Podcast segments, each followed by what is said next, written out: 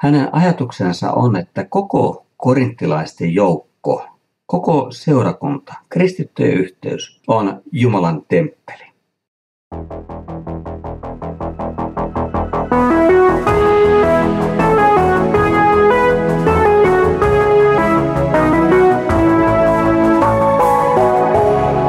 Kirjoitusten pauloissa.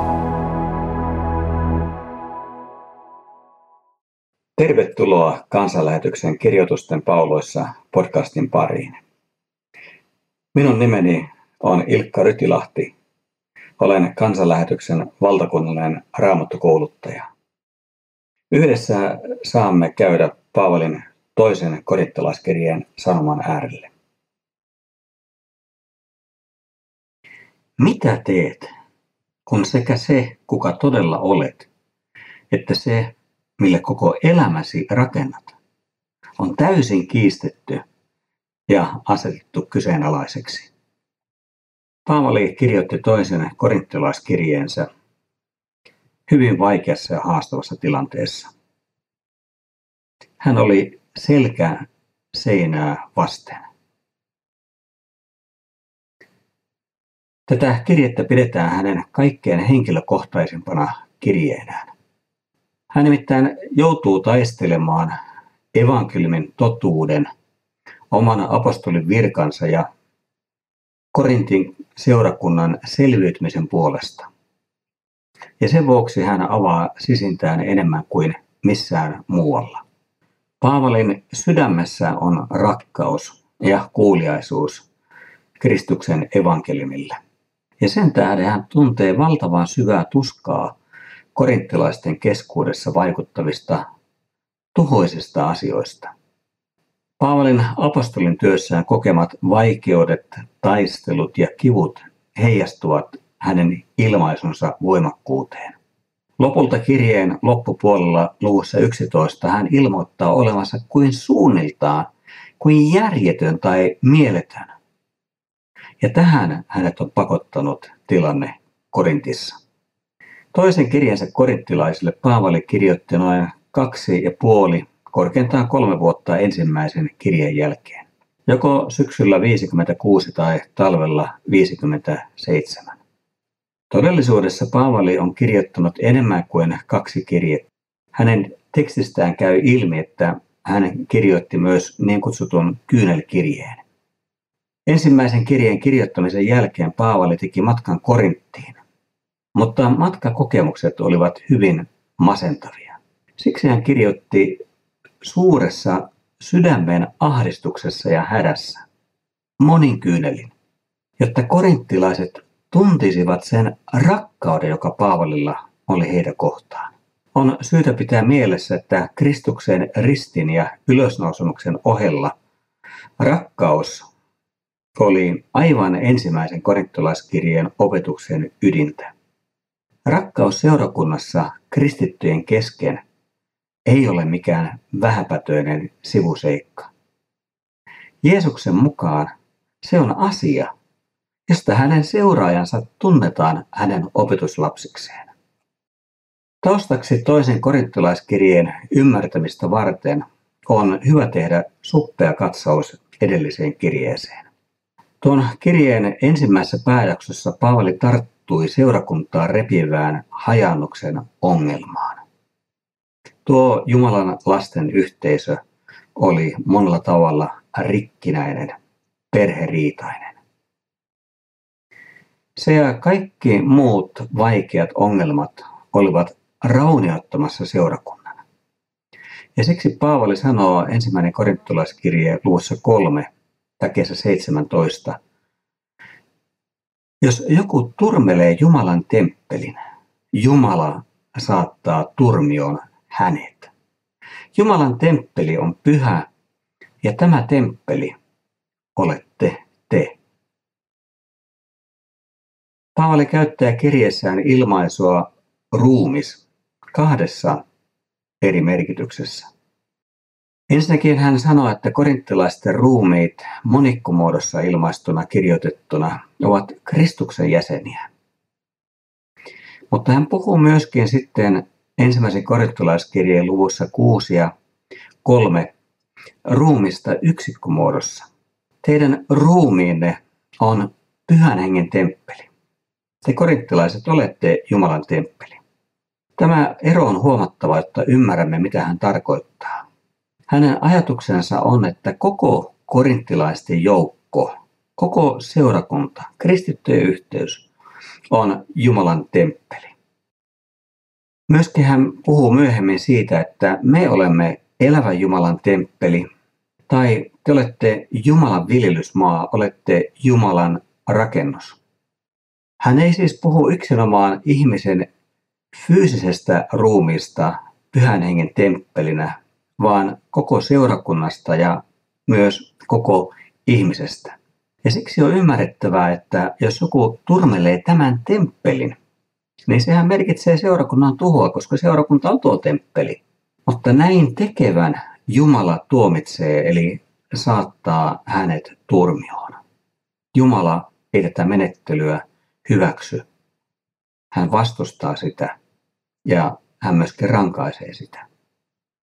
Se, että Paavali piti korinttilaisten tilannetta äärimmäisen vakavana, tulee ilmi seurakunnan ongelmissa.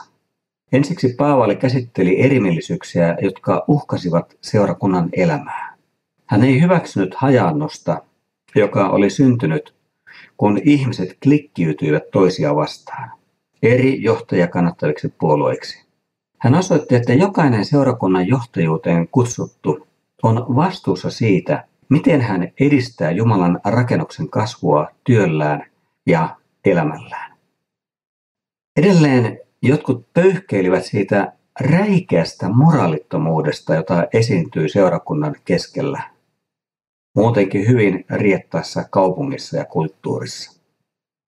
Seurakuntalaiset ratkovat näitä sisäisiä ristiriitojaan pakanoiden tuomioistuimissa. Jotkut puolestaan osallistuvat pakanalliseen kulttiprostituutioon epäjumalle pyhitetyissä temppeleissä. Jotkut käyttäytyvät sillä tavalla, että ne, jotka olivat uskossaan heikkoja, olivat heidän toimintansa tähden vaarassa langeta takaisin syntiin ja pois Kristuksesta. Edelleen seurakunnan jumalanpalveluselämä, joka tuli yhdistää heitä ja tehdä heidät paremmiksi, olikin kaoottista – ja siinä oli piirteitä, joka muistutti pakanallista orgioiden viettoa. Ja lopulta oli myöskin joukko niitä, jotka hylkäsivät Paavalin opetukseen ruumiin ylösnousemuksesta. He korostivat pelkkää hengellistä lunastusta. Ja tämän ajatuksen taustalla oli kreikkalainen dualismi, jossa aine nähtiin pahana ja henki ainoastaan hyvänä. Se on väärä kahtia jako Tämän kaiken jälkeen voimme kysyä, oliko Paavali vallan väärillä jäljillä käyttäytyessään niin kuin hän käyttäytyi? Hänellä oli todella syytä kysyä, voiko seurakunta tämän kaiken keskellä säilyä Jumalan vaihtoehtona maailman ja inhimillisen yhteiskunnan rikkinäisyydelle ja pirstaleisuudelle. Mutta seurakunnan sisäinen hajannus ja riitely – moraalittomuus, väärä ylihengellisyys ja ennen kaikkea rakkaudettomuus olivat tekemässä Jumalan suunnitelman tyhjäksi.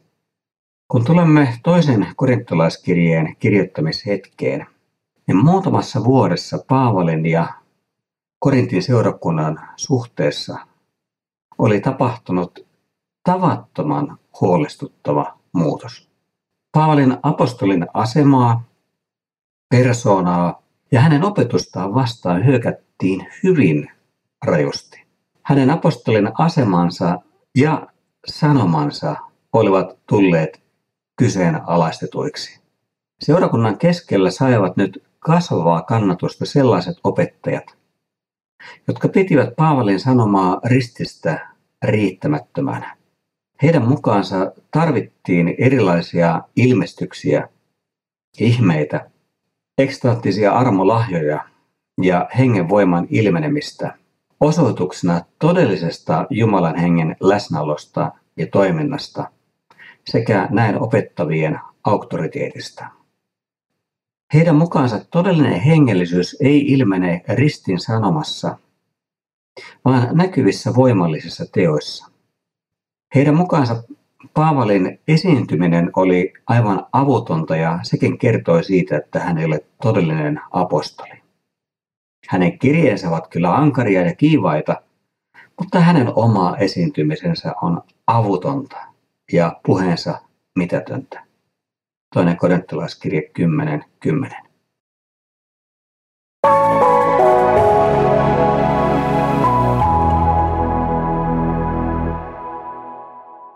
Kreikkalaisen ajattelun mukaan sisältö ja muoto kulkevat käsi kädessä.